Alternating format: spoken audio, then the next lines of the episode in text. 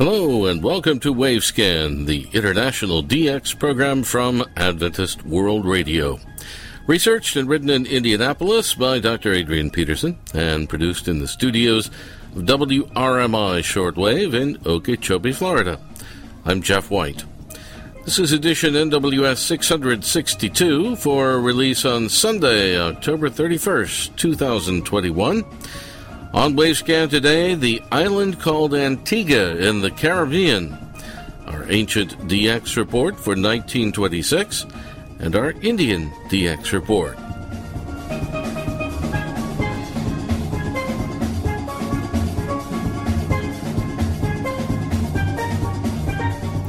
Well, the island called Antigua is the main island of the independent Commonwealth mini country in the Caribbean that is identified under the twin title as Antigua and Barbuda. These two islands are located in the northern cluster of the curved row of islands that mark the eastern edge of the Caribbean, and their European colonial heritage was from the Spanish, followed by the English. They gained their independence from Great Britain in 1981 and English is the official language. Ray Robinson tells us more about radio in Antigua. Thanks, Jeff. As has been the case with a large number of other and smaller countries throughout the world, amateur radio provided the first form of program broadcasting in Antigua. In May 1939, shortwave listeners in the United States reported the reception of a series of music programs on 7120 kHz from amateur station VP2AE in the national capital, St. John's. Nevertheless, in spite of their foray into program broadcasting, it's reported that station VP2AE, ex VP2AD, refused to confirm reports of reception. Three years later, another shortwave station was reported on the air in Antigua, and we would classify this station as a clandestine operation. Radio Antigua on 7 MHz was noted by the high-profile international radio monitor Roger Legg and others also in the United States during the first four or five months in the year 1942. This is what happened. During the first weekend in September 1939, war erupted in continental Europe when Germany attacked Poland, and they then attacked several countries in Western Europe. France surrendered to German forces in June of the next year, 1940, and the southern half of France became somewhat autonomous under the Vichy government leadership. This placed French colonies around the world in a difficult quandary. Should they be loyal to the informal Free French government in London or to the officially independent, though in reality the collaborationist, government in Vichy? The two major French colonies on the eastern edge of the Caribbean, Martinique and Guadeloupe, initially chose to follow the line of leadership with the Vichy government. The United States thus became increasingly concerned about the protection of the Panama Canal. And then to further compound these international political circumstances, the Japanese Naval Air Force attacked Pearl Harbor in Hawaii on Sunday morning, December the 7th, 1941.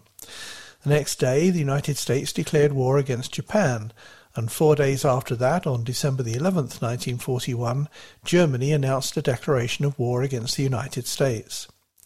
The next month, in January 1942, a new shortwave station, which identified itself on air as Radio Antigua, was noted in the United States with programming in French and occasional English that was directed towards Martinique and Guadeloupe.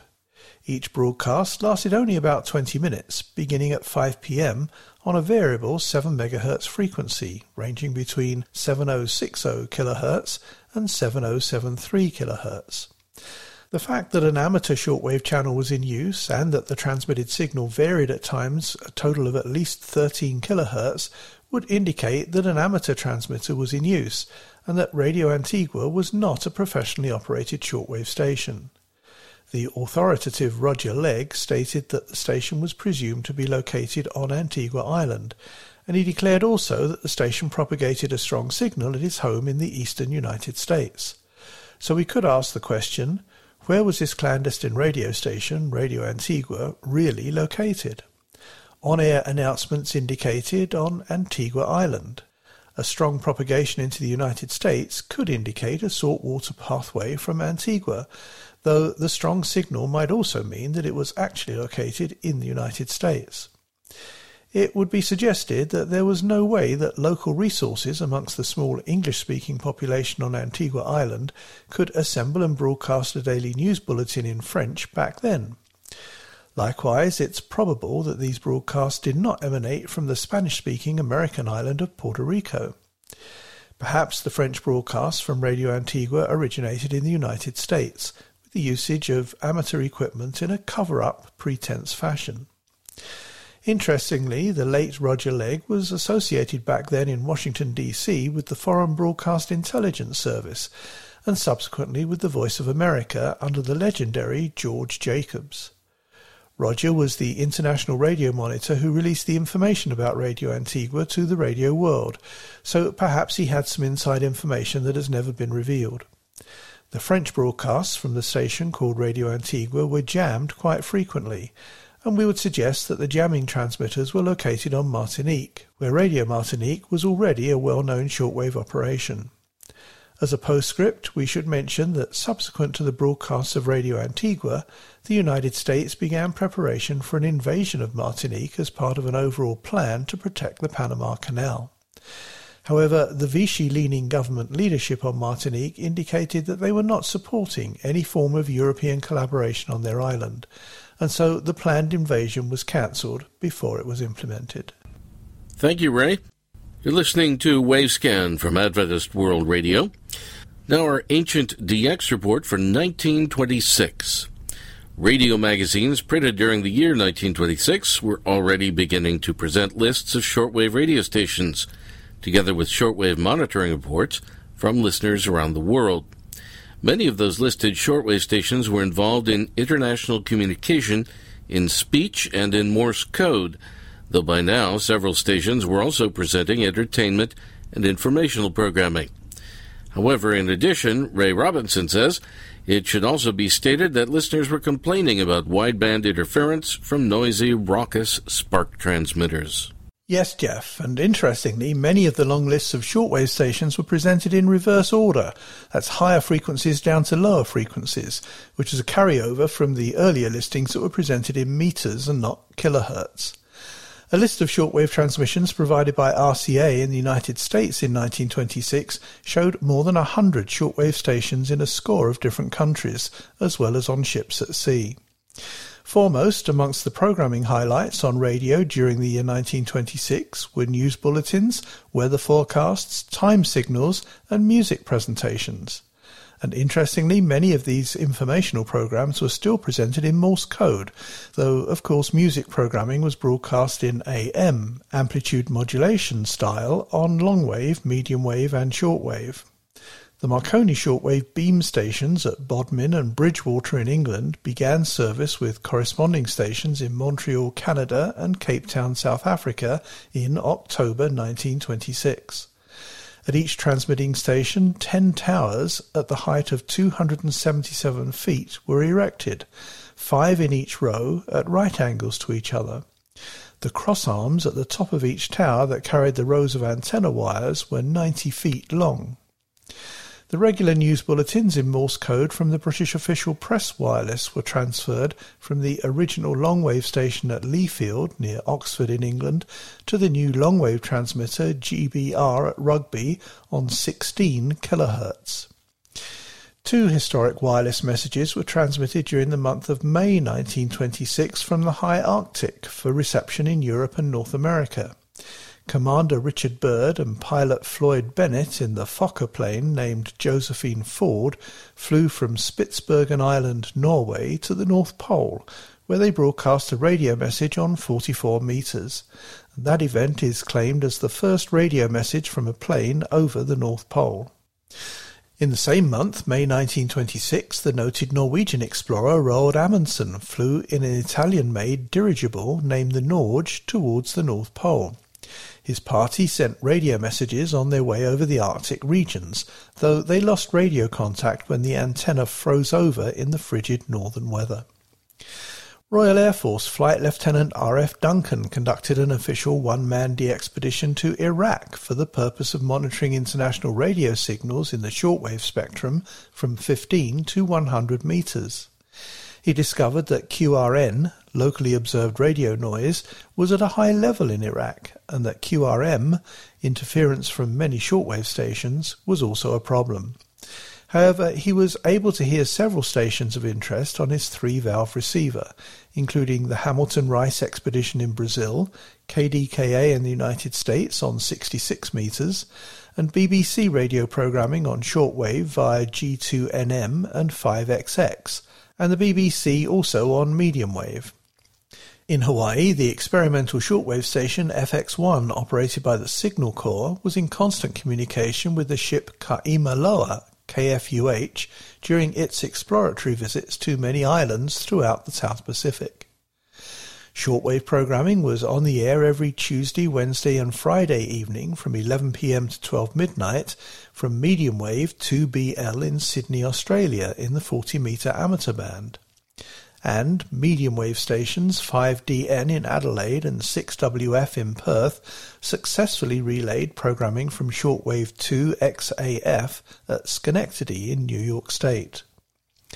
The Melbourne-based radio journal Listener In arranged for a special series of hour-long program relays from KDKA shortwave in Pittsburgh, Pennsylvania at 8 p.m. during three evenings in early October 1926. Generally speaking, these broadcasts were not well heard in Australia. They were described as disappointing. However, amateur station 3SW in Melbourne did successfully relay some of these broadcasts on the medium wave channel of 250 metres, 1200 kHz, a signal that was heard at a good level nearly 2,000 miles away at the Methodist Mission on the island of Misima off the coast of New Guinea. Which brings us to our next topic today, the radio scene on the island of Misima. Misima is a small volcanic island, mountainous and heavily forested, and it's located a hundred miles east of the tail of the much larger island of New Guinea. Misima is an irregularly shaped island, 25 miles long and 6 miles wide, and its appearance on the map could perhaps be described as a wriggling tadpole swimming eastward. Misima Island was sighted and named by the French explorer Captain Louis Antoine de Bougainville in 1768. It has a resident population of 20,000 who speak their own Misima language. The island is administered as part of the independent nation of Papua New Guinea. Misima Island saw action during World War II during the nearby Battle of the Coral Sea in May 1942. In 2010, a small passenger plane crashed and burned when it slid off the unpaved muddy runway while landing during stormy weather. In the era just before the commencement of World War I, the German colonial authorities announced that they planned to establish a communication wireless station on Misima Island, though that project was never implemented. Somewhere around the year 1922, with the island then being administered as an Australian mandate, the Australian wireless company AWA installed a low-power Morse code wireless transmitter on Misima, VIX, on 600 meters, 500 kHz. In 1938, the local government administration installed a 10-watt AWA voice-operated radio telephone transmitter, the famous pre-war Model 3A. During the Pacific War, the AWA operator at Misima Island Radio, Mr. Les T. Young, was not repatriated to Australia, but instead he voluntarily operated the equipment as a unit in the Pacific Coast Watch Service. These days, there's just one radio broadcasting station on the air on Misima Island.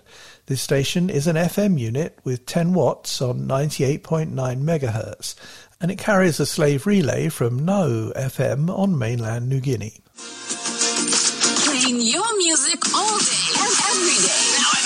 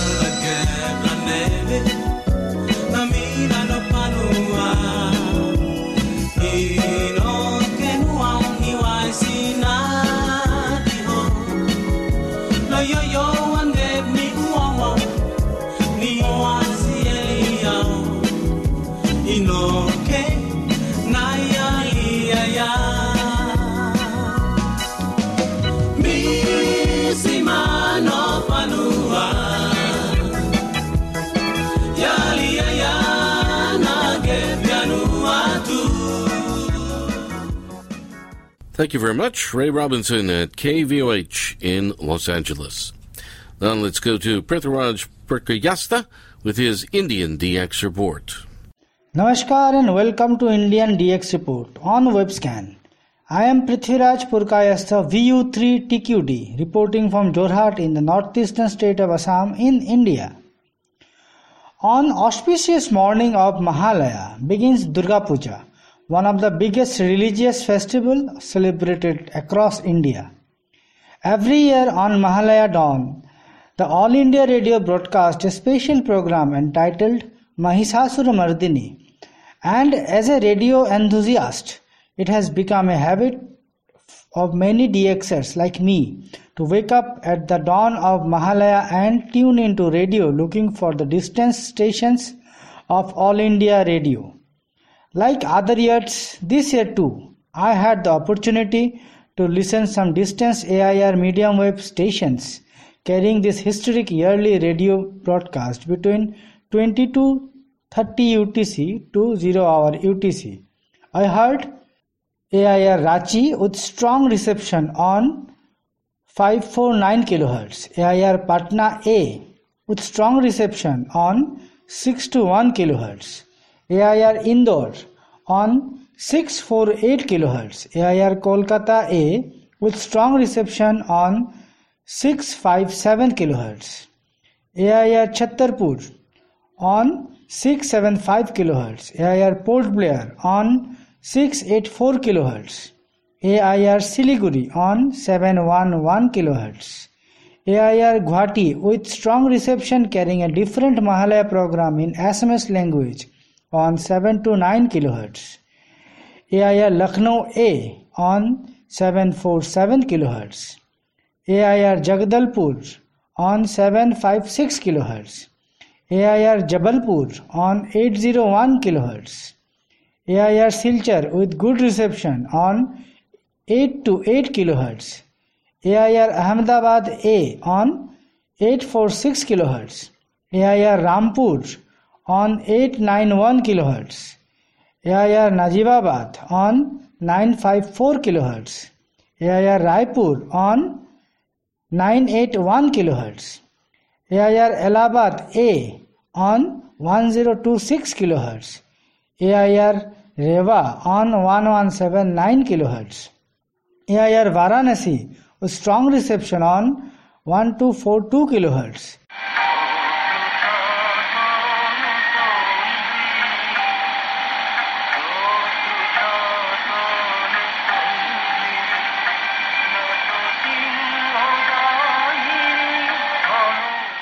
AIR Agartala with good reception on 1269 kHz.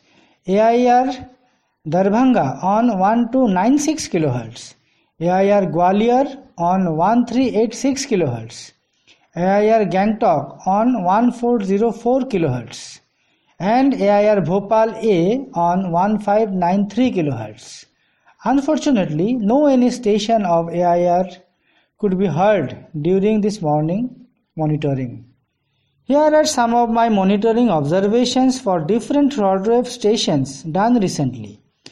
BBC World Service in English was heard between 0315 to 0330 UTC on 12095 kHz with SINPO 35333. BBC English was again heard on 12065 kHz between 1330 to 14 hour UTC with fairly strong reception. Meanwhile, BBC in Bengali was received strong on 9410 and 9510 kHz between 1330 to 14 hour UTC.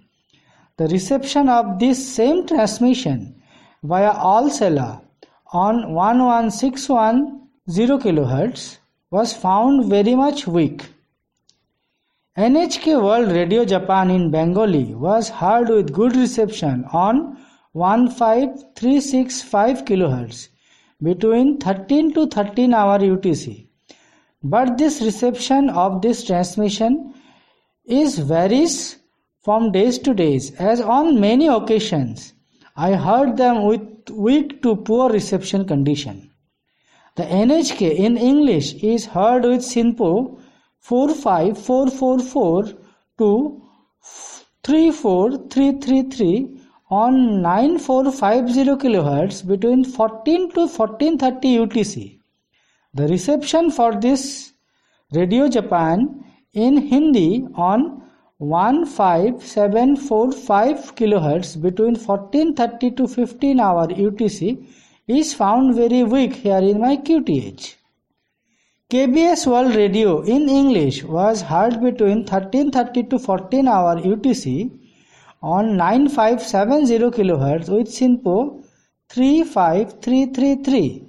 On the other hand, KBS in English was heard good on 9785 kHz from 14 hour UTC. Vatican Radio is transmitting in Hindi on 7320 kHz between 1430 to 1450 UTC and the reception can be rated with 43333. Reach Beyond Australia was logged with good reception condition on 9500 and 11900 kHz between 1230 to 1330 UTC on Sundays and weekdays respectively. The station was noted announcing two new frequencies for B21 broadcast schedule. The new frequencies are 11875 and 11945 kHz on 25 meter band and they pretend to broadcast on these frequencies from 13 hour and 1330 UTC onwards. IRIB Radio Tehran was heard with Hindi language transmission on 9510 kHz between 1420 to 1520 UTC. SINPO was 33433. Adventist World Radio was heard between 0 to 30 to 3 hour UTC on 15515 kHz via Dasanabe with contents on Holy Bible in English and later devotional songs in Bengali were also heard. SINPO rating for this transmission is 45334 here in Jorhat. Radio Taiwan International in English was heard on 15320 kHz between 03 to 04 hour UTC with SINPO rating 45434. Radio Romania International in English is heard with SINPO 35233 on 11825 kHz between 03 to 04 hour UTC. Radio Filipinas in English is transmitting with nice strength on 12010 and 17820 kHz between 0230 to 0330 UTC. Meanwhile, the reception on the other frequency of 15640 kHz is found to be very weak. And friends, with this I would like to conclude this edition of Indian DX Report on Wavescan. I hope the information shared will be beneficial to you. I would also like to thank DX India Yahoo group and Facebook group and all members of Indian DX Club International for their continuous support to IDXR. If you have any comments and suggestions on this DX capsule or want to send me a reception report, then please write to me at indiandxreport at gmail.com. So until next time, stay safe with your loved ones. Bye bye and 73 is from Assam.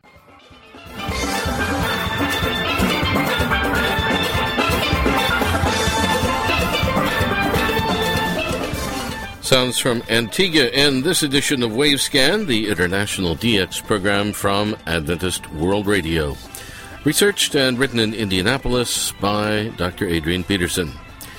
Next week, the radio broadcasting scene before KDKA and our Japan DX report. Several QSL cards are available for Wavescan. Send your AWR and KSDA reception reports for the program to the AWR address in Bangkok, Thailand. Stand by for that. And also to the station your radio is tuned to WRMI or WWCR or KVOH or Voice of Hope Africa or to IRRS Italy, or to the AWR relay stations that carry Wavescan. Remember, too, you can send a reception report to the DX reporters when their segment is on the air here in the program. They will also verify with their own colorful QSL card. Return postage and an address label are always appreciated. Here's the email address for AWR QSL cards qsl at awr.org. And the postal address for AWR QSLs is Adventist World Radio, P.O. Box 234, Prakanong, that's P R A K A N O N G, Bangkok 10110, Thailand. Again, Adventist World Radio, P.O. Box 234, Prakanong, Bangkok 10110, Thailand. The email address for other correspondence to Wavescan, not reception reports, is wavescan at awr.org. I'm Jeff White at WRMI Shortwave in Okeechobee, Florida, USA. Till next week, good listening, everyone.